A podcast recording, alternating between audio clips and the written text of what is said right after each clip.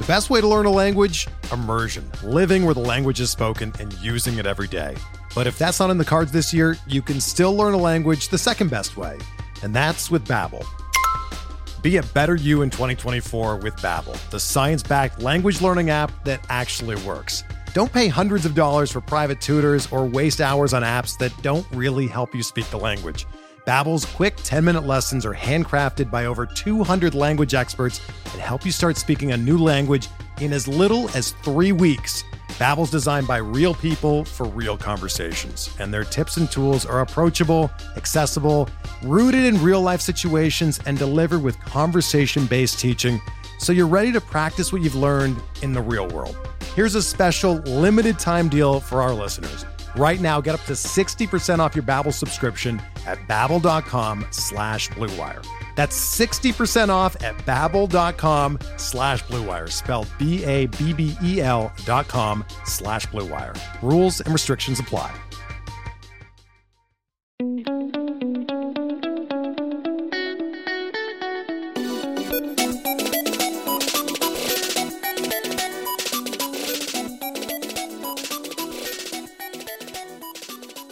Hello, everyone. Welcome to Keep or Cut, a proud member of the Pitcherless Podcast Network. I'm Pete Ball, joined as always by Chad Young. You can follow us at Keep or Cut. You can follow me at PP Baseball, and you can follow Chad at Chad Young. Chad, what's going on, dude? It's the end of the season. I know. I think we said it last time, but this time for real, it's our last regular season episode, and I'm in the weird position. I feel like it's been a while since I've been in this position where, like, I sat down to watch the Guardians game today. Like, I'm still interested because they still have stuff to play for, but they don't have anything to play for in the regular season. It's the game was just, I don't know, it just felt like they were just going through the motions, which is fine. I'm fine with that. There's nothing wrong with that, staying healthy. The Red Sox were also going through the motions like they have all year, taking a 10-0 loss. So, yeah, things are winding down here. Chad, we were going to continue our discussion of players that are hard to value for next season. We've added to our list. So folks, if you remember from our last episode, we got I'd say about halfway through our list, and we've added a few names to that, especially based on the production that we've seen in the last week. But I kind of want to just jump right in because I'm excited about the one of the names on here that I wanted to talk about. He's a player who's definitely had like the definition of an up and down season, be it injuries or just poor performance. But then every now and then he goes off, and that is Seiya Suzuki. Now, Chad, I don't know if you remember, but he was not available in the Keep or Cut Otnu Listener League. And then he ended up like going for like, let's say it was like $23. And there's been times this season, like the first couple of weeks of the season, where that looked like even at that price, like great value.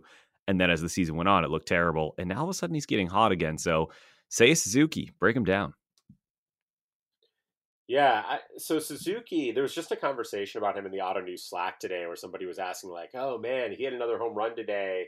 Just so we're recording this on Saturday the 1st for those who are listening. And so, you know, he had another home run today, and now I'm wondering if I should keep him at $30. And I was like, man, $30. That isn't where I expected that line to be on him. And I think what that speaks to, and the conversation basically went from like, one or two people basically saying like, yeah, $30, I could see that. And a couple people being like, I have a tough time deciding what to do with him at $20.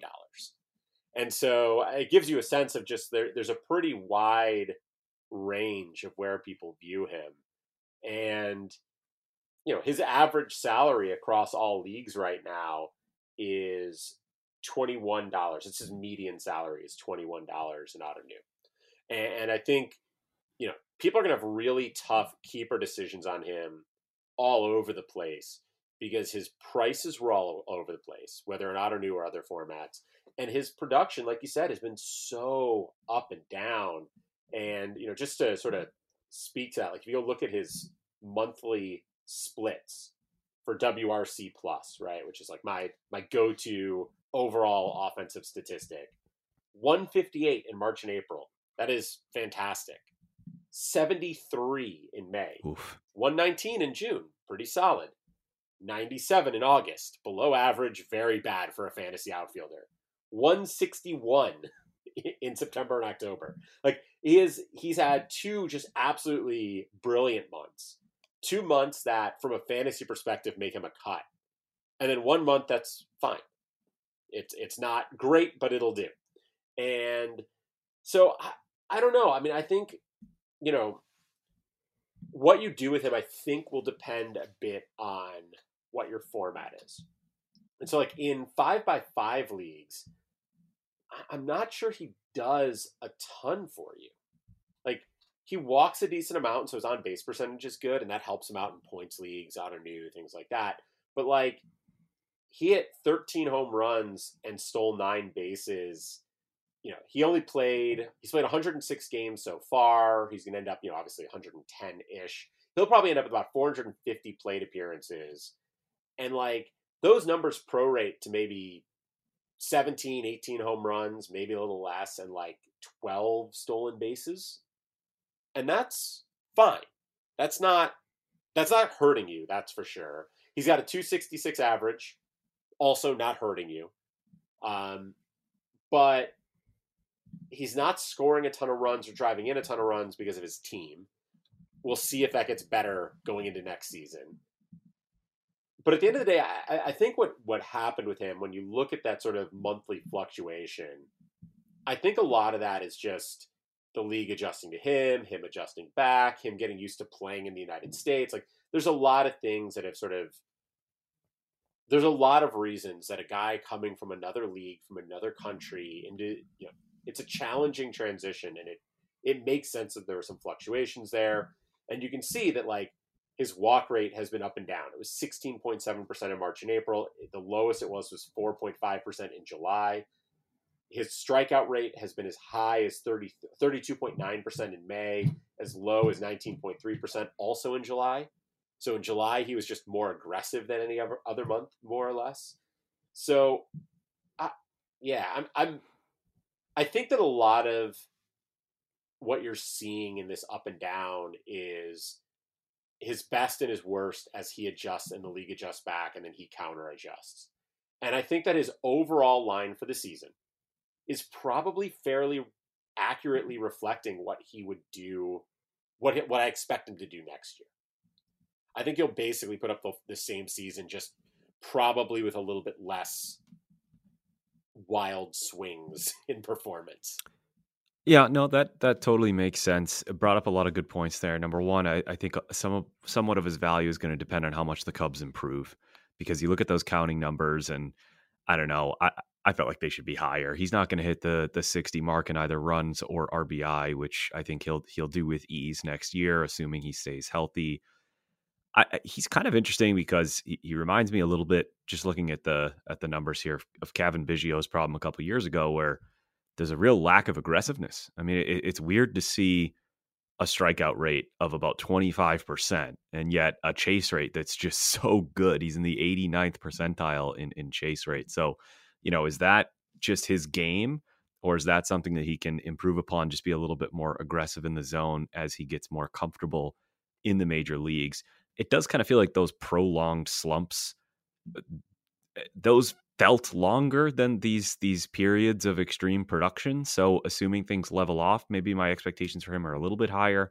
And then finally, he's got what he has going for him is the position, where in 5 outfielder leagues, I mean, Seiya Suzuki could be, like, you know, your 3rd outfielder, 4th outfielder at worst. So I'm going to be in on him next year.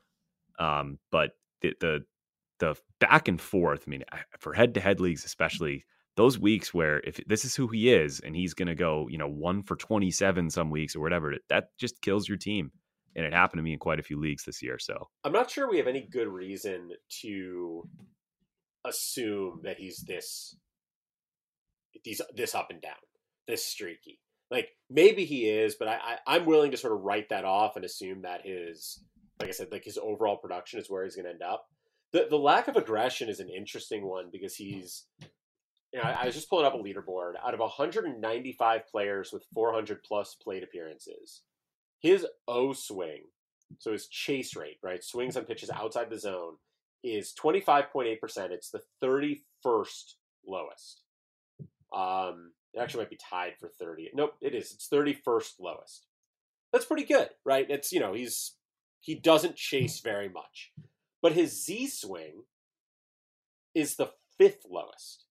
There are a total of 11 players with an under 60% Z swing on that list, right? So 11 players who swing less than 60% of the time on pitches in the zone with 400 plus plate appearances.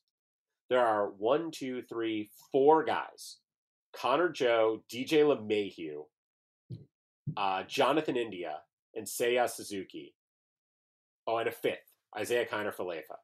So Kiner-Falefa, Joe, India, LeMahieu, and Suzuki are the only guys who swing under 60% in the zone and over 25% outside the zone. And that's like, it's not super encouraging. I mean, LeMahieu's a very good hitter, but hasn't been great this year. India has been up and down this year as well. Connor Joe had a disappointing year. Kiner-Falefa is not a very good hitter. Like, there isn't a lot of company down there with guys who are like, yeah, that's a legitimately good bat. And I don't, again, that could just be him figuring things out. He's still adjusting. Like, I suspect, I don't know this, but I suspect that American umpires and Japanese umpires don't call the zone the same way. It seems unlikely that they would, given what we know to be sort of the nebulous description of the zone in the rule book and the fact that the rule books might be different. And there's probably just different. So maybe some of it is that, right? Maybe he's still learning the American strike zone. That would make total sense. But it just is a little bit, I don't know. I don't look under the hood with him and see something that makes me think like, yeah, those hot streaks, he's going to just be that. Like, that's who he is. His swing data doesn't show me that. His batted ball data, like his ex-WOBA is a little bit lower than his overall WOBA. His WOBA on the season is a 337. His ex-WOBA is a 328. That's not everything, but it's not like he crushes the ball. 39.9% hard hit. The 11.2% barrel rate is pretty good. And it suggests that he has a pretty tight distribution of his launch angles, that he's doing a pretty good job of hitting in sort of ideal launch angles on a pretty regular basis, which is good. But there's just nothing, there's not a lot that I look at that I'm like, yes, this guy is a star on the verge of breaking out. The biggest thing working in his favor, and the thing that will make me want to take some bets on him next year, is just that I think it's hard to adjust to a new country and a new league. And there is a chance that this year was just him struggling to adjust and next year will be better. My bet is he ends up very similar final numbers, but I'd be willing to take up some risk on some upside because I do think there's upside beyond that. No, that makes sense. And folks, again, that's Seiya Suzuki of the Cubs. Since we're on the topic of inconsistent production, I think we have to jump to Tyler O'Neill next, Chad. Tyler O'Neill, who was a darling for a lot of people entering the season. And how could he not be after the season he posted last year where I don't have the numbers in front of me, but I mean, infinite stolen bases, tons of home runs. He really did it all. And if I told you that at the end of the season, the Cardinals would be a shoo-in for the playoffs and they're going to win the division, you would have assumed Tyler O'Neill must have kept it going, but he absolutely did not. He spent a lot of time in the IL, and when he was healthy, I don't know. I don't roster him in a lot of leagues, but his hot streaks when he had them were not as long as Seiya Suzuki's were. They were a lot shorter in length. It was a tough year for Tyler O'Neill. So let's start with a quick transition of who are you valuing more next year, Suzuki or O'Neill? Oh, that's an interesting one.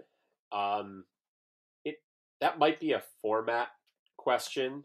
It also may depend on what the Cardinals do in the offseason. So while O'Neill obviously did not come close to matching his numbers from last year, he still has 14 home runs and 14 stolen bases and 383 plate appearances.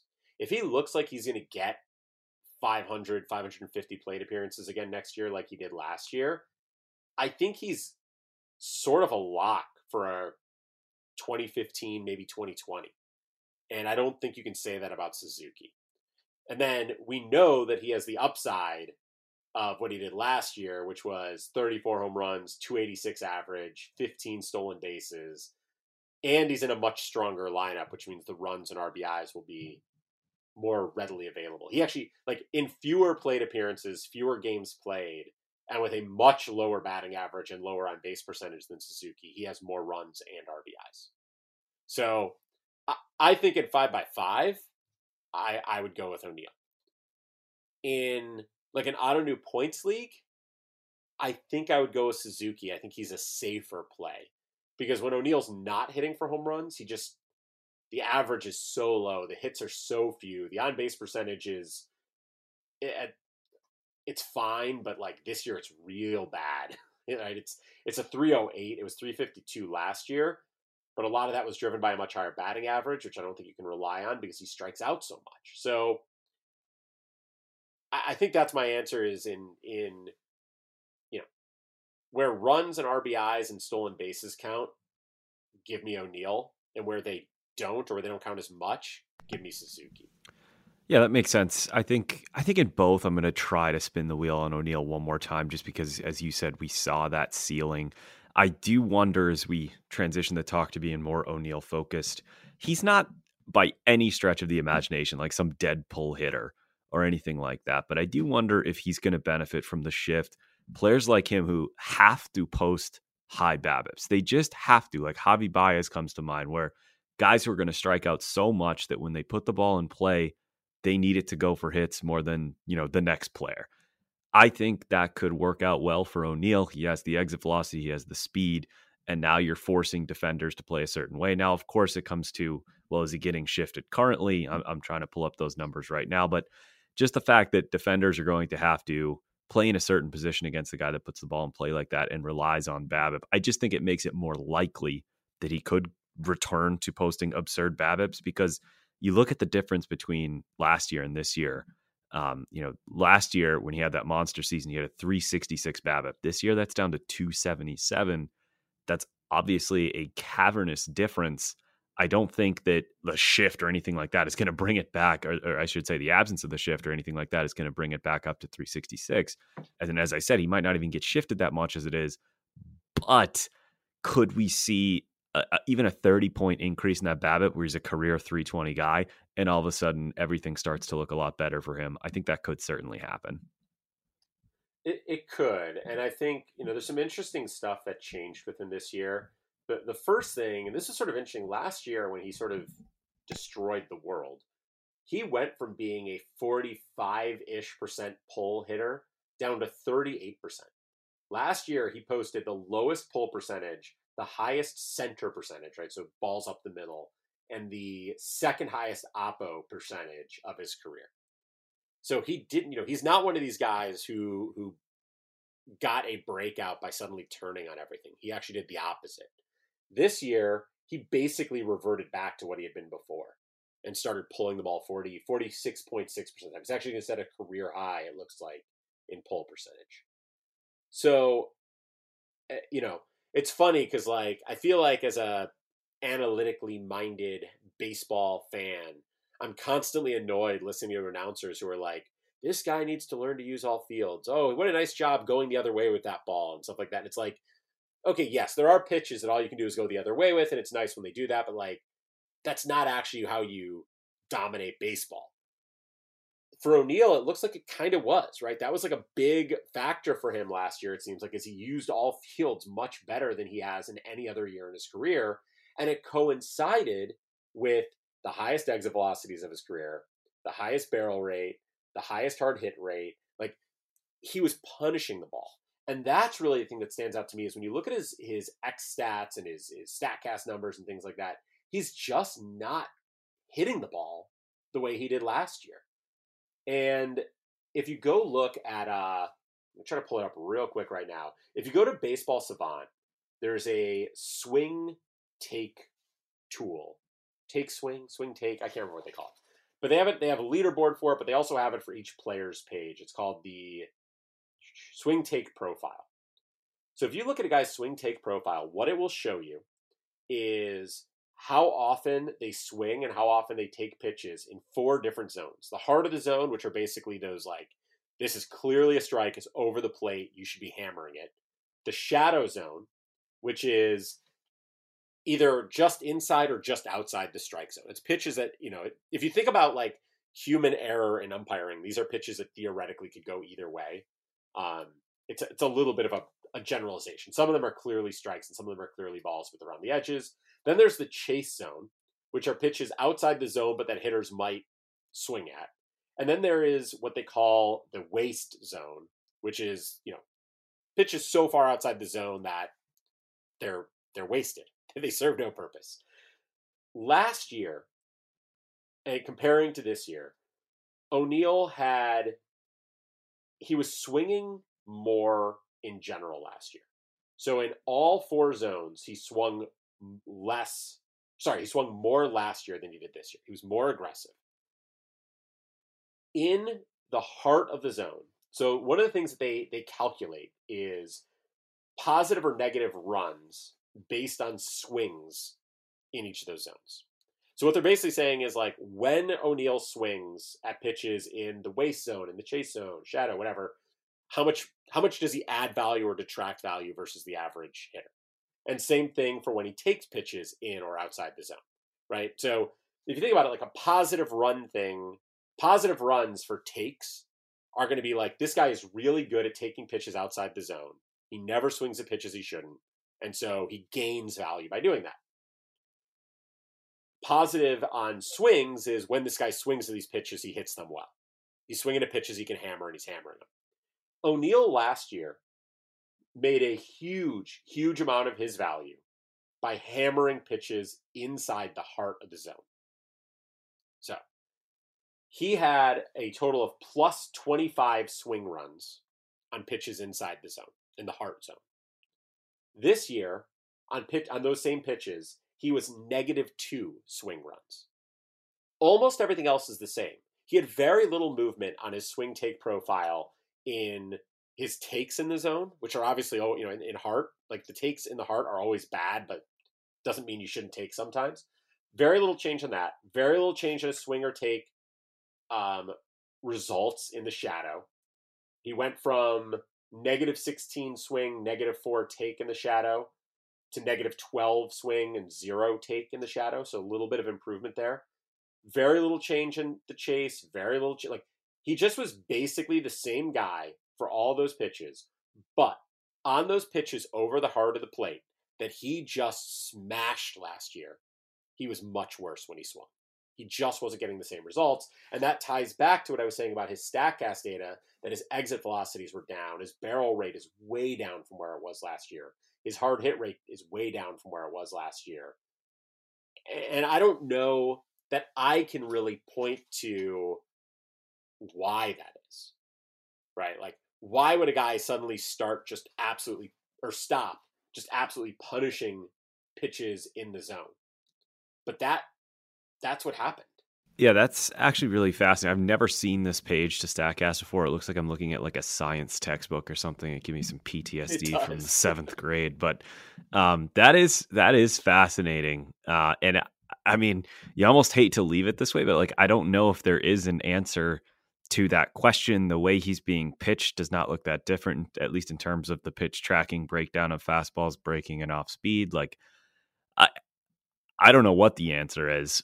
I did wanted to bring up that I would look up his numbers against the shift. And I don't know if you remember, Chad, but a couple of weeks ago, we talked about the rule changes. And I said that when I was researching this for an article last offseason, that like, I couldn't find numbers that were that sticky year to year in terms of the shift and how it impacts particular hitters. And I think O'Neill's actually a unique case where if you look at the shift data on Baseball Savant, which, again, when they're looking at WOBA, they're accounting for home runs and walks as well on Statcast, whereas on FanGraphs they're not, which is annoying because it just kind of muddles the numbers for what we're looking for. But his WOBA last year against no shift was 349. His WOBA against the shift was 451. So like, he was much better inexplicably when shifted against. But then you look at this year, and if you just looked at this year, you would think the shift played a serious toll on him, where his WOBA with no shift was still bad at 326. But with the shift on, Tyler O'Neill had a WOBA of 264. And by the way, I should have said this at the top. He gets shifted about a third of the time. He was 33.9% of his appearances last year. and 30.3 this year. So I do think that could play a toll, but the stuff about that swing take profile, that is fascinating and totally bizarre. And I feel like we're maybe leaving our listeners with more questions than answers, but Tyler O'Neill, the tools at the very least we can say are there. We just gotta see them come to fruition again. Yeah, the one thing that I'm trying to see if I can look this up, and I'm not sure I can, at least not easily. I got to see if I can find a way to look this up. I wonder, so his overall pitch breakdown isn't super different. So last year he was seeing 54% fastball, 54.3% fastballs. This year it's 51.4%. Last year he was seeing 36.5% breakers. This year it's 37.8%. So and then off speed went from 9.2 last year to 10.9 this year. So some movement there, right? About 3% down on fastballs and 1.5% up on both breakers and off speed pitches. That could be a factor, although last year he was fine against both breaking balls and off speed pitches. He was better against fastballs. This year he's been good against fastballs and very, very bad against breaking balls and off speed pitches. And I wonder if there's been a shift in how pitchers throw to him in the zone. Like, are they more likely to waste fastballs, to make him try to, and to try to get curves or change-ups in the zone for strikes? I don't know a good way to look that up immediately. It's not super obvious, but I'm going to see if I can pull it up at some point. I'm trying to think of who might have that data. It might be on his pitcher list page. So I'm going to look there too. But I'm just sort of, I don't know. I guess I'm perplexed by why he just stopped being able to kill the pitch in the zone like he used to be able to, because that really was what that was where he made his money last year, was just if you threw him a pitch in the zone, he hammered it. And this year he's just not. I guess the one thing that would come to mind for something like that is like, is this an older player that's all of a sudden, like, we're seeing that decline where they're having trouble catching up to fastballs? And with Tyler O'Neill, that just does not seem to be the case. As a matter of fact, this year he had an expected batting average of 279 against fastballs. So the exit velocity was there. He's hitting them on average 92 miles an hour. I don't think it's a matter of being able to catch up and punish the fastballs. If anything, Chad, if we can't find answers, I'm viewing this as a reason to be in on Tyler O'Neill next year. This seems kind of fluky to me. It does. I just think when I look back at his career right now, it's last year that looks fluky to me. Sure.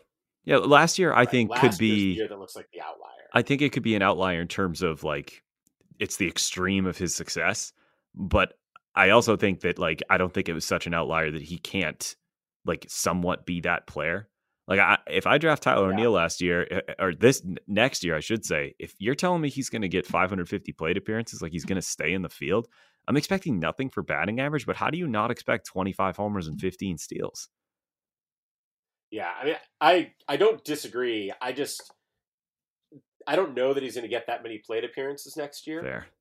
Because of how much he struggled this year. And there you have no shortage of prospects. Like, right. And some of what he lost in playing time this year was injuries, but some of it was just him not always being their first choice guy, I don't think.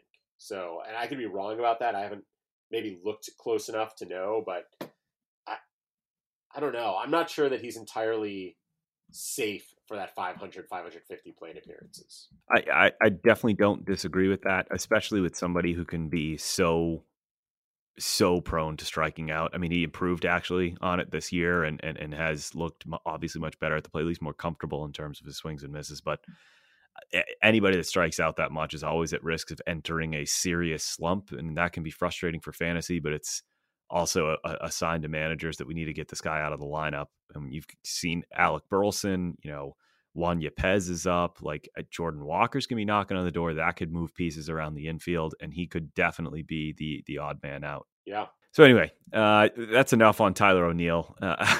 You got the complete Tyler O'Neill show here so far. We're going to take a quick break, but when we come back, we're going to look at some more outfielders and a couple more guys that we're going to have a hard time valuing next year. Hey, Alex Fast here, and thanks for listening to this podcast on the Pitcherless Podcast Network. If you're a fan, consider supporting all of us by getting a PL Plus subscription, where you're going to get an ad-free website and get access to our Discord, where you can talk to all of our podcast hosts and staff. Plus, you can hang out with our incredible Pitcherless community. It's basically a baseball sanctuary year-round for as low as $8 a month. You can sign up at pitcherlist.com/plus, and you're going to get your first month free with promo code podcast. Also, don't forget to check out everything else we do as well, from YouTube videos, live streams, newsletters, off-season articles, TikToks, breakdowns, over 15 baseball podcasts on our network. We can't stop talking about baseball even during the off-season. So sign up for PL Plus today at pitcherlist.com/plus and use promo code podcast to get your first month free. All right, thanks for listening. Let's get back to the show. Welcome back, folks, to the Keep or Cut podcast. We're breaking down players who we're having a hard time figuring out. And this one shouldn't take us long because we put him on the list, and then I'm pretty sure recently he's been starting to hit home runs again. But man, was it a little weird and concerning. And that's Ronald Acuña Jr., Chad, who was like the number one player in fantasy coming into this year for a lot of, well, no, that's not true because he had the ACL injury. But I know in dynasty leagues, he was the number one guy. And if he wasn't hurt, he would have been probably the consensus number one player in fantasy. And out of nowhere, through like 430 plate appearances, he only had 11 home runs. Now, I know that number has gone up since, like I said, but what's the deal with Ronald Acuña Jr.? Is he still a slam dunk first round pick to you? Are you concerned about the power, or are we worried about nothing here? You know, I don't think I'm super concerned. Obviously, his home run per fly ball rate is way down, and his fly ball rate is down, and that's a bad combination, right? Without a doubt, that's a bad combination. And he has, I mean, for all the time he missed the beginning of the year, he's up to 520 plate appearances now with 15 home runs. So even if you prorate that to, even if we get really aggressive and prorate it to like the 700 plate appearances he put up in 2019, the last time he played a full season, which if he plays a full season next year, he probably pushes that 700 again. He's still looking at like 20 home runs, maybe a little bit more than that, maybe 22 as a pace, rather than the 41 he hit in 2019. He had 24 home runs last year in 360 plate appearances. So the power is definitely, like, it's been better the last couple weeks, but it is definitely down. However, when I go look at his Statcast data, the issue really is that fly ball rate, because his barrel rate last year, he had a 20.3% barrel rate. That's just absurd. In 2019, when he hit that 41 home runs, and, you know, 2019, different ball, lots going on there, but he was at a 12.9% barrel rate this year. That year, he's at 13.2 this year. His career is 14.4. 13.2 is nothing to be worried about. His hard hit rate this year is 50.3%. That's above his career number, which is 49.5. It's a little down from last year, which is 53.9. But again, that's nothing to be concerned about. His max EV is 116.6. That's the second highest of his career. Last year, he was at 117.9. His average exit velocity, which is not the most important statistic, but it's 91.3. He's 91.5 for his career. Yes, he was 93.8 last year, but 91.3 is still very good. Like, everything still looks fine. And that sort of explains why, if you look at his X slugging, right? So you use the Statcast results to sort of predict a slugging percentage. It's at 496 instead of the 417 he's actually posted. And his X WOBA is 371 as opposed to the 336 WOBA he's actually posted. So I think there's a few things at work here. One is his fly ball rate has been down. He needs to bring it back up. There is no reason for a guy who hits the ball as hard as he does to have such a low fly ball rate.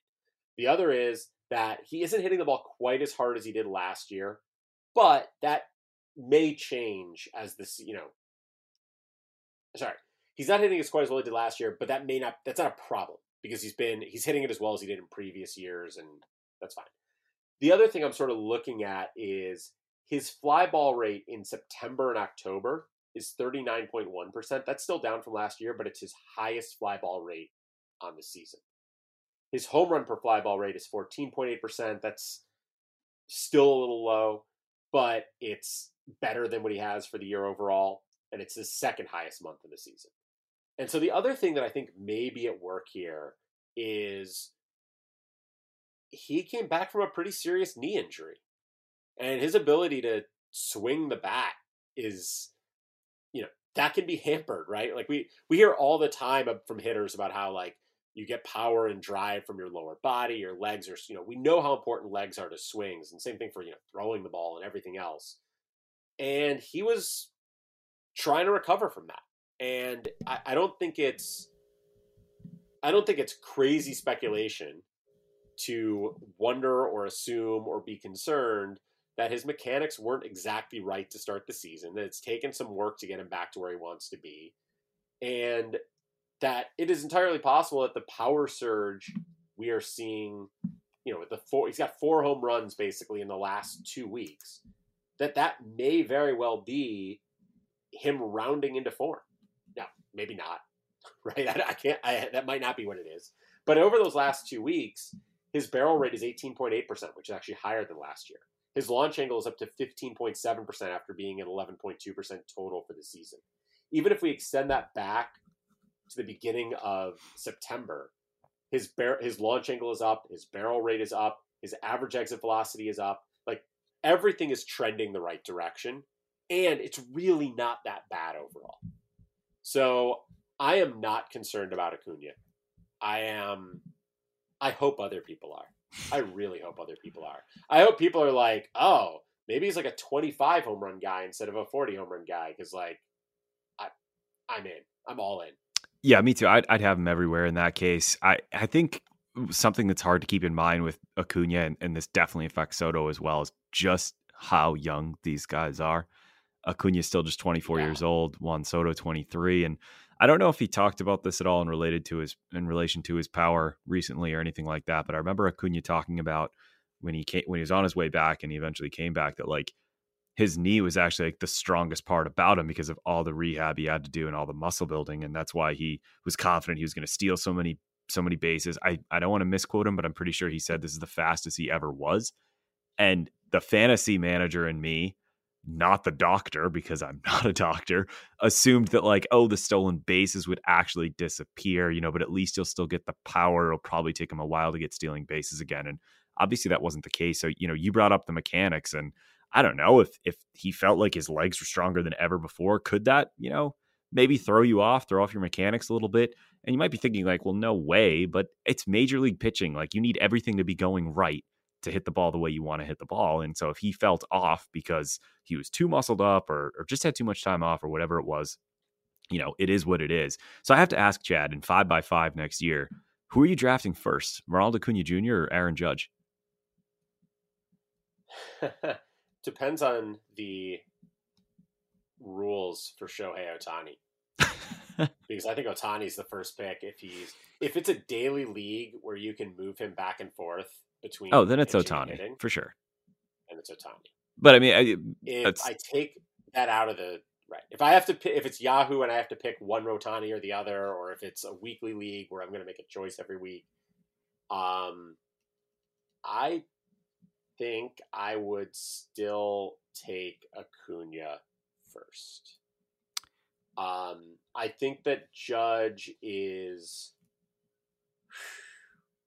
I don't know. I mean, it's hard to argue with Aaron Judge. Like, he's putting up just obviously a tremendous, tremendous season.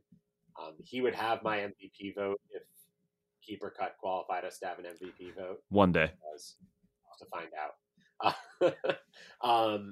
I would give him my MVP vote this year. Like, he's got 16 stolen bases. Here's my concern with Judge and the reason I would go Acuña first. One is he's never done anything remotely close to this. Right? He's going to end up with 62, 63 home runs, something like that. That's 10 more than he's put up in any other season.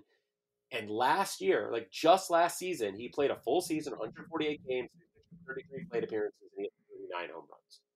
So if you're asking me how many home runs he's going to hit next year, I'm way more comfortable betting on like 45 than I am on 60. And he stole 16 bases this year. Like, he hadn't stolen 16 bases total over the last 4 seasons. And I'm not sure I really believe he's going to run that much every year. There are not very many players who suddenly, like, at 30 decide, like, okay, now I'm going to steal bases. Like, that's not usually the path. So that is, by the way, the other thing is, like, I feel like we think of Judge as being a relatively young player, and he's 30. So I don't think he's, like, found some new skill with the stolen bases. Like, I don't think that's going to be a thing that he – I don't know. You go back and look at what he did last year where he hit 39 home runs and stole 6 bases, and, like, that feels like I would bet him being closer to that than to what he did this year on either of those numbers. Now, I think he outdoes that. I think he ends up somewhere in between, but I bet he's closer to 2020 than he was, or 2021 than he is to 2022. And so I would still take Acuña before. Yeah, I think that's fair. I'm almost certain I'll be taking Acuña before Judge. I do want to see where Judge ends up. If he's back in New York and you know, they go out and get somebody like Trey Turner or something like that, then I might view the floor for Judge as just too good to pass up. But and just so folks know, I wasn't suggesting that those are my 1 and 2 overall, rather just comparing 2 surefire first round outfielders. I think obviously Trey Turner, Jose Ramirez, you know, the usual suspects are still going to be a part of that conversation, and Mookie Betts is going to return to that conversation as well. But to get us back on track here, because I don't think we're going to have too much of a problem evaluating Aaron Judge's 2023 value, but I mean, I actually think I will, but we don't need to go down that rabbit hole. I think you brought it up well. As good as his rookie season was, you know, he's never really done this before. But let's talk some Jesse Winker. He was a little bit of a darling of Keep or Cut. And I thought in the second half, here we go, Jesse Winker's going to get hot. He was one of my picks to bounce back and buy low on. He just didn't. Jesse Winker, what happened here? Putting it simply. So for this one, about a week ago, Michael Ahedo, who used to work with us at Pitcherless and is now, I think he's freelancing, but he's had a bunch of stuff at Baseball Prospectus. But he has an article, September 23rd, in Baseball Prospectus called Jesse Winker Really Has Been Worse, which is just a very simple, straightforward title. And it's true. And where he sort of nets out, and I'll let you go read the article. You should. If you don't have a Baseball Prospectus subscription, it's worth it. They have great stuff there, and this is a really good article. But he comes down to sort of thinking it might be a mechanical issue. Winker's hitting a lot more pop-ups than he did before. He's not as sort of steadily hitting line drives as he has in the past. And that, you know, when you hear something like that and you read the article, and it's a pretty convincing case. And so then I walk out of that and think, like, okay, if it's a mechanical issue, I run into 2 questions. One, like, is there an injury behind it, right? Like, we just talked about this with Acuña, but Acuña is sort of the opposite example of, like, he was coming back from an injury. He might need time to work his way back. But, like, and this is, I have no idea if Winker's hurt, so I'm just throwing something out there. But, like, what if he's had a knee issue all season? And he needs to have some kind of a, you know, arthroscopic cleanup kind of thing. And they just decided, hey, it's 75%. You're still better off than losing you for a couple months. So, like, let's just wait it out. That would explain a mechanical issue. And it would it would give me some confidence in looking at him for next year. If it's not because he's playing hurt, and he's now had this issue seemingly all season. Because it's not like he was, like, on fire in March, April, May, June, and all of a sudden things fell apart and he lost his swing in July. Like, it's been all year. And so there's a part of me that looks at him as, like, if it's a mechanical issue that he hasn't been able to fix, you know, maybe he just needs the, like, dedicated time in the off season to, like, get in the cage, rework his swing, get himself back where he needs to be. But I get concerned when I see someone go this long without being able to resolve an issue like that, because it makes me wonder if, like, he's just not going to be able to. He's, you know, he's only 29. He's not like it's at a point now where I feel like where everything should be falling apart for him. But I don't know. That article, I think it's a really good article. Go check it out. Mikey's a great writer and does really, really terrific analysis. It convinced me that there's a mechanical issue, and it did not leave me feeling like, oh, well, he just needs to get right. And everything will be good after that, because it's taken him a long time, and it's not really improving. Yeah, it is not a pretty situation for Jesse Winker. And, you know, if you just look at the surface, like, this is a guy who his entire career, his splits have been really bad against lefties. Everybody knows that with Jesse Winker. So you start factoring that in. You look at how bad of a season it was, and he's going to be 30 years old on a team that, like, if they have Suarez DHing, if they have an outfield that already has Rodriguez and Haniger as fixtures, all of a sudden Jared Kelenic, I'm not going to start hyping him up. And I think there's actually a pretty good chance he gets traded, but if he doesn't, you know, he's someone who could be vying for play time. I think my point is, I think Jesse Winker is going to be almost free in drafts next year. So if you think there's still something left in the tank, you'll probably have him in a lot of spots, but I'm worried about a lot. I'm worried about the fact that he's going to be on the wrong side of 30. I'm worried that his splits have always been pretty bad. Even though he hit better against lefties this year, he hit 237. That's really not saying much. If anything, that's more concerning. If Jesse Winker can't hit righties, well, we know he's not going to hit lefties. That's a problem.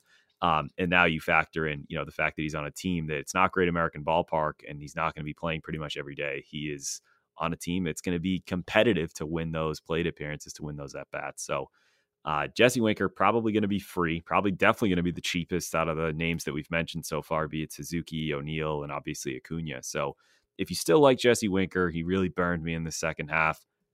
You'll probably have him on a lot of teams next year. If you're in a league with me, you'll probably have him on your team.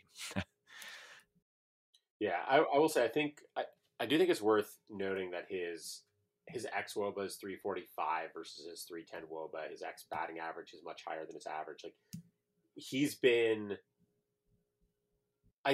has been better than he has looked on the surface, even though he has still been meaningfully worse than we expected or than he was last year. And so I do think if you go back and look at, like, you look at sort of what he did in 2019, maybe 2019 plus 2020, like the combination of those 2 years was, I think he could be something like that, but with less power. Like those two seasons, he combined for 567 plate appearances. He had 28 home runs. He was hitting 265 between those 2 years. He had a 367 on base. Like, I think he could be back to something sort of like that 2 year combination, but without the benefit of the 2019 baseball. And so instead of 28 home runs, maybe closer to 20, 23, something like that. So I might, and that's if he gets up to, you know, 560, 570 plate appearances, which this year is actually, he's going to be at 500. He's at 539 plate appearances. Actually, he's a little higher than that now, right? Because he, as of today, he is at 543 plate appearances, and that is already a career high.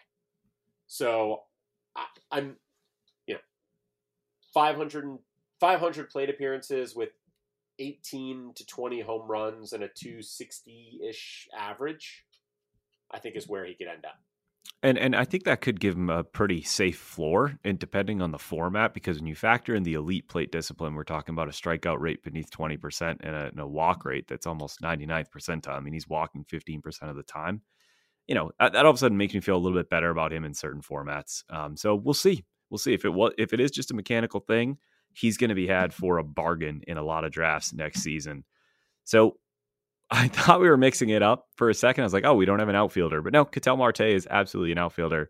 And no player burned me more in fantasy baseball this year than Ketel Marte. Ketel Marte nuked in the leagues I won, I had Ketel Marte. But in the leagues I lost, it was because I had Ketel Marte. I just had him everywhere, Chad. And he was nothing short of a disaster. And yet you look under the hood, and a lot of the reasons why we like Ketel Marte are still there. So what happened to Ketel Marte this year, and why do you have him on this list as guys who are really hard to evaluate for next season? So I think the other thing that jumps out at me about Marte, the thing that jumps out at me is, you know, we've talked about him on the show, and I had him on a couple teams and felt the same way, that I felt like all year he was just like dragging me down. He was awesome in May, June, and July. That's like half the season. He was terrible in April, right? He had a 30 WRC plus in April. Then a 171 in May, 144 in June, 152 in July. Like, he was awesome. And then it was 40 in August and has been 68 in September and October so far. So, like, he went through a stretch there, though, of half a season where he was just fantastic. Like, I mean, and it really started before the end of April. I mean, if I go from the start of the season till April 28th, he had a WRC plus of 16. From April 29th through, let's call it July 27th, right? This is 281 plate appearances, so about half a season. He had a 164 WRC plus. And, you know, looking at like what was going on in that stretch versus the rest of the season, his overall walk rate and strikeout rate on the season are 9.9% for walk and 18.1% for strikeout. Those are actually good numbers, right? That's a good walk rate. That's a fine strikeout rate. During that stretch, that half season in the middle, right? 13.2% walk rate and 14.2% strikeout rate. Now, if you keep in mind that the numbers I cited before were his whole season, including that stretch, like you can see how like he was striking out way too much and walking way too little outside of that window. He had a 337 BABIP during that stretch versus 276 for the season as a whole. So again, much, much lower BABIP. And he's a guy who, like, he's a 311 career BABIP. The last three seasons coming into this one, 342, 311, 352, which makes sense because he's a pretty good base runner who hits the ball hard, right? I mean, like, so I'm a little concerned about the strikeout rate and walk rate because they got real bad during chunks of the season, even though they were great during other parts. I also think his home run per fly ball rate dropped, and it doesn't really appear to be a ton of batted ball issues. Like, yes, his barrel rate is down, his hard hit rate is down, but like they're still above where he's been for his career. The issue seems to me, or I'm not going to say seems to me, I worry that his issue is tied to the ball being less homer prone this year than it has been in the past. And, you know, he still has that great max exit velocity and that very good average exit velocity, but he's not hitting the ball. When he hits it hard, he hits it very, very hard, but he doesn't actually have that high a hard hit rate anymore. And I don't know. I'm wondering if this was just a case where you just can't, I don't know, you can't rely on him to hit the ball hard enough, often enough to take full advantage of how hard he's capable of hitting it. Does that make sense? Yeah, no, that makes sense. And I mean, I think some of this was to be expected, not necessarily the random swings and strikeouts to walk rate, but like his BABIP was down at 276. But part of that is like a change that I welcome because I think your BABIP is going to take a hit when you're hitting more fly balls than you have ever done before in your career. So he's like, his fly ball rate was by far the highest of his career. It was 25.3%. And his pull rate was the highest of his career, which was 42.7%. And that's what I want to see from guys when I want them to hit home runs. And I think you nailed it. You brought up the baseballs. I think they had to have affected Ketel Marte when you look at those two numbers, because this should have been maybe his best power production season ever. Hard hit rate being right down or not. Well, we talked a little bit, remember earlier in the season when the ball was really, really hampering power, we talked about how the humidor, right? Every park having a humidor was going to, over the course of the season, things would balance out, power would come back, and it has, right? Power's been more where we expected it to be for most of the season. Arizona was one of the parks that already used a humidor that wouldn't have been impacted by that. And, you know, maybe that's really what it comes down to is it's just he's hitting the ball as hard and it's just not traveling as far. And if that's the case, then the increase in fly ball rate is not what you want to see, right? Like if he's going to carry, his home run per fly ball rates have never been elite, right? Last year, his best power year was 2019. There was 19%. Last year it was 15.6%. 2020 it was just 3.8%. He's at 10.4% for his career, 7.8% this year. If he's going to hover in that 8 to 10 range instead of in that 15 to 20 range, then those added fly balls are not going to help him that much. And, the only year we've really seen him at a sort of another level in terms of power was that 2019 rabbit ball season. So I think a lot of these guys, we've come back and been like, oh yeah, I'll be back in on them next year. And there is a price at which I'll be back in on Ketel Marte, but it's going to have to come down a lot because I think I'm just not sure that 30 home run power is coming back. I think it's gone. And no matter how much you want to dive into it, the fact that he's at 558 plate appearances, that's a lot. I don't know if I'd expect more next year. I know he's on the IL now, and that's going to play a part on his total. But through 558 plate appearances, 68 runs, 12 homers, 52 RBI, 5 stolen bases, and a 240 average. So even if he does get a little bit more luck in the home run to fly ball rate and he gets a little bit more luck on the BABIP, I don't know if the ceiling is as high as we thought it was. Definitely not as high as I seem to have thought it was because I had him once again on every single team. So we're cooling on Marte a little bit. I would still, if we're ranking these guys so far, I've got obviously Acuna first, and I'm just going to rank them because they're all outfielders. I have Acuna, then I'm going to take O'Neill, then Suzuki, then Ketel Marte, then Jesse Winker. And I know this next name would definitely come in last on that list, but he is still kind of hard to evaluate. I think in most places he'll go undrafted. It might end up, or it might be dependent upon where he is playing next season. But that is Joey Gallo, who, Chad, you put him on this list. I'm just kind of out on Gallo. I think I'm done with him. But what is there that would make you think you know what? I'm going to draft Joey Gallo next year for free and see what I get. I think the biggest question with Gallo is just, I still don't really know that I understand what happened.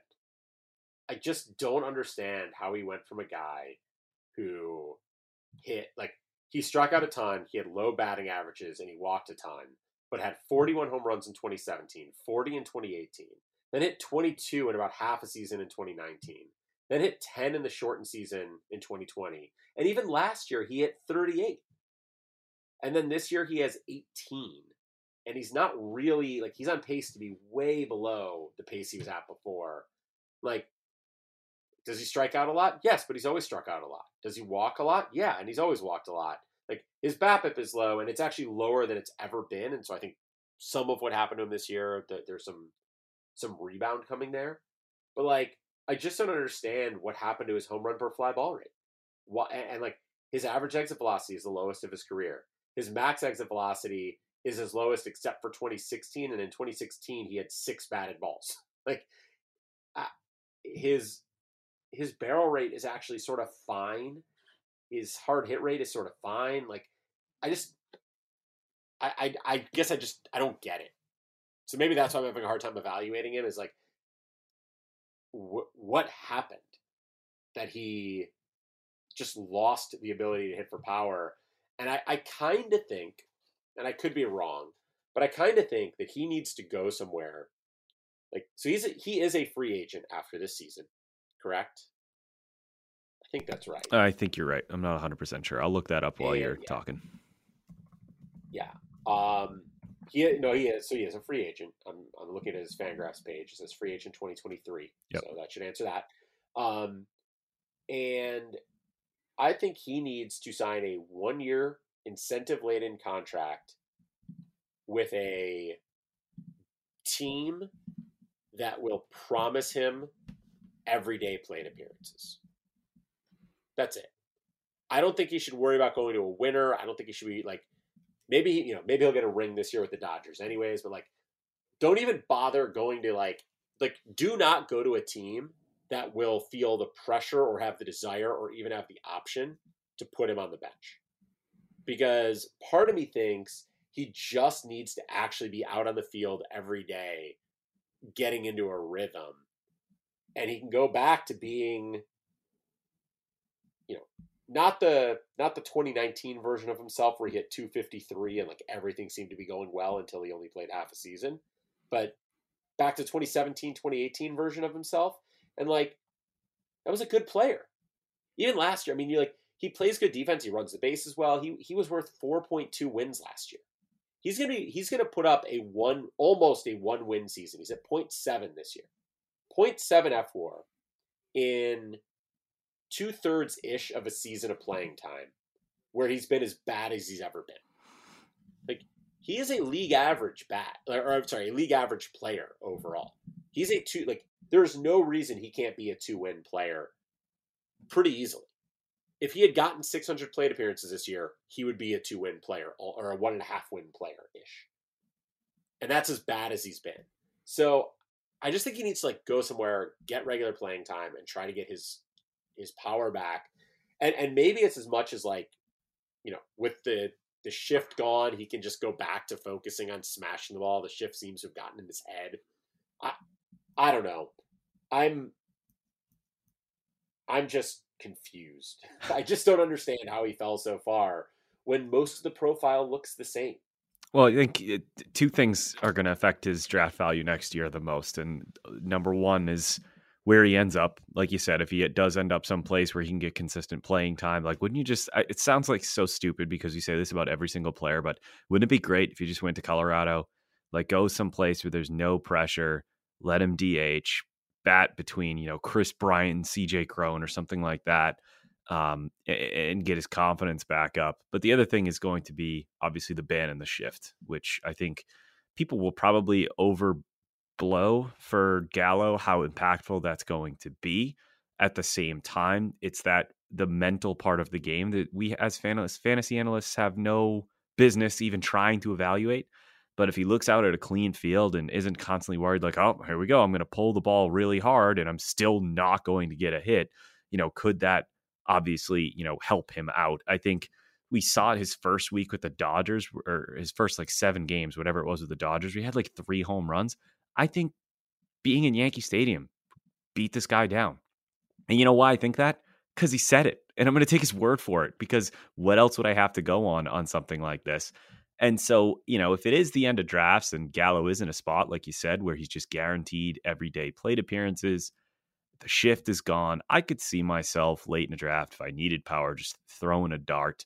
I do think he's another guy who's going to be free. If he's not, it's going to be a very small cost, just because there's going to be all that hype about the ban of the shift. But I don't know. You're kind of making me come around here by just saying, like, what happened? Because nothing should have changed on paper. And that does kind of lead me to believe that there was a little bit of the mental game at play here. I just have a hard time saying that as fact when, you know, I don't know the guy, and we can't really say stuff like that without hearing it from the horse's mouth. I feel less weird saying about it with him than with others, because he said it. Like, he has talked about the shift. He has talked about how much playing in New York hampered him. Like, you know, I feel like sometimes we speculate and like, Yankees fans in particular love to speculate on like, oh, this guy can't handle the pressure playing in the Big Apple, blah, blah, blah, blah. Like it's like their favorite thing. As if they've won a World Series in the last decade.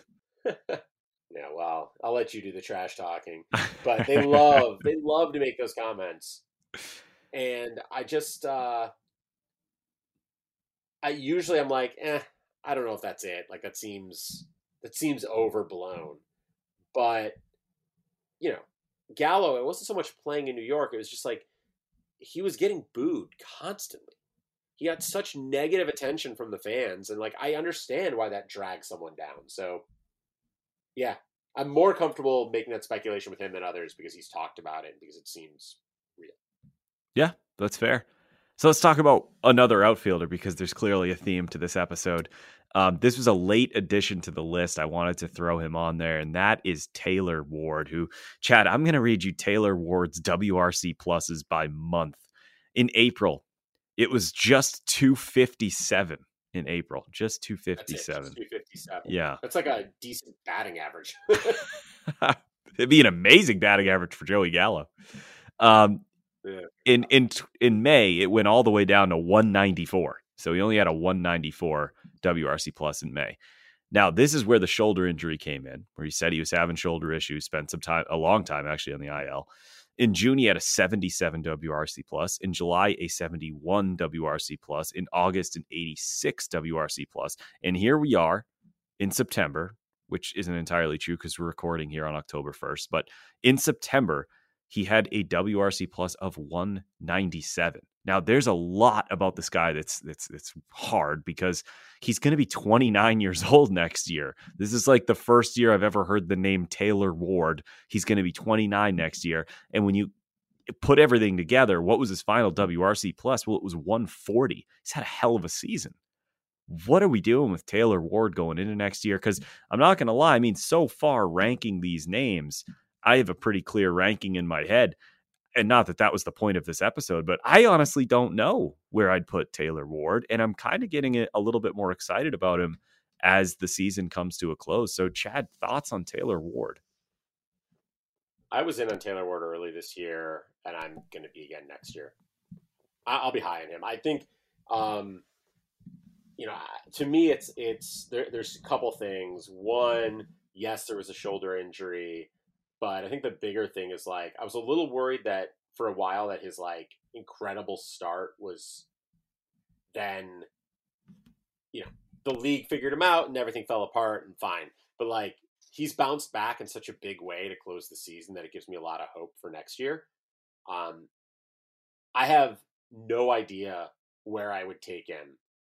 My tentative answer is one round earlier than his ADP, whatever that is, which is a little bit, it's sort of a cop-out answer, but it's my way of saying that, like, I think he'll end up, I think there'll still be enough questions around him that he won't go as early as I think he should. Yeah, I like that. And honestly, I'm kind of with you on that. If you look at the Statcast sliders, which is such a cop-out, he looks incredible. Like, this guy does everything. He has great plate discipline. He hits the ball super hard. He's quick. Like, it's hard not to like Taylor Ward. And yet you look at the final results and they're kind of so-so. You see he's 29 years old, but then you look at those splits by month and you get excited again. So he is kind of someone who's tough to value for next year. I do agree. I think I'm going to be, unless he's being drafted as like a top 150 guy, then I'm probably going to be like you. I'm going to be maybe a round earlier on him. I like him more than Gallo, obviously. I like him more than Winker. I think I might like him more than Ketel Marte, which would probably put me in a camp where I'm going to end up with him on a lot of teams. I feel like with Ketel Marte now, it's kind of personal. Not much more to be said on Taylor Ward, and I know we're up against the clock, but I did want to bring up one final name that we had here on this list, and that is Oneil Cruz, who I had it up in front of me. I know he hadn't struck out because this was a stat that was being pushed by Frank Stample of CBS, that he hadn't struck out in his last 5 games, which for any player we would kind of laugh at. But to Frank's point, and of course I'm looking at his numbers for today, and this is all going to be useless. But to Frank's point, for this player, it's kind of a big deal because he was striking out so much. He went 5 starts in a row without striking out. And of course, today he went 0 for 3 with 3 strikeouts, which I guess kind of... He struck out 3 times. Yesterday too. Oh, okay. That must be what I... Oh yeah. You know what? He wasn't in the lineup today. He struck out 3 times last night. Yeah. Got it. Yeah. But like all the tools, a frame the size of Aaron Judge, hits the ball 1,000 bajillion miles an hour in just 315 at bats, 17 homers, 9 steals. And honestly, a 230 average is not going to completely kill you in today's game. So thoughts on Oneil Cruz? He doesn't fit our outfield theme, but you were high on him, as was I, going into the season. You still high on Oneil Cruz? I am, but I think that strikeout rate is a thing to watch. It's 36% for the year, and the last month and a half ish, I think it's been down closer to 32%. And so, like, he's showing the progress you want to see. And so that's where I'm excited, intrigued. And I think you look I don't know. We'll see how it all plays out, but like it's at least been trending down lately, and so that makes me feel like there's some hope that he can really bring that strikeout rate down. The nice thing is he hits the ball hard enough that I think you can draft him and still get value even if the strikeout rate doesn't come down. So the strikeout rate coming down is about upside. The risk is perhaps that if the strikeout rate doesn't come down, he will possibly find himself back in the minors at some point working on that. I don't know. So, but he's shown at times that he can maintain a better strikeout rate than his season long. And it's just a matter of getting into that consistently. And so I see that upside there. But I guess what I would say is this. Draft him assuming the strikeout rate is going to be high. And if it comes, and draft him based on that value. And if it comes down, great, it's a bonus. Yep. I think that's a fair way to look at it. And, you know, the thing that really hurts Cruz the most is something that's not his fault, but that position is just so deep. You know, it will help that he's going to steal bases, but we kind of expect stolen bases to go up around the league next year. So that might make that a little bit less valuable. And shortstop is just such a deep position. And who trusts the Pirates? You know, like, come on, who wants to trust the Pirates? So I think that'll do it for us, Chad. A lot of good outfield talk, folks. Thank you so much for listening all season. It's been another fun season for Keep or Cut as we approach our third season together. Oh, man, that's something. Yeah. All right. Well, follow the show at Keep or Cut. Follow Chad at Chad Young. You can follow me at Pete B. Baseball. Folks, thanks again for a great season. We'll see you in a couple of weeks.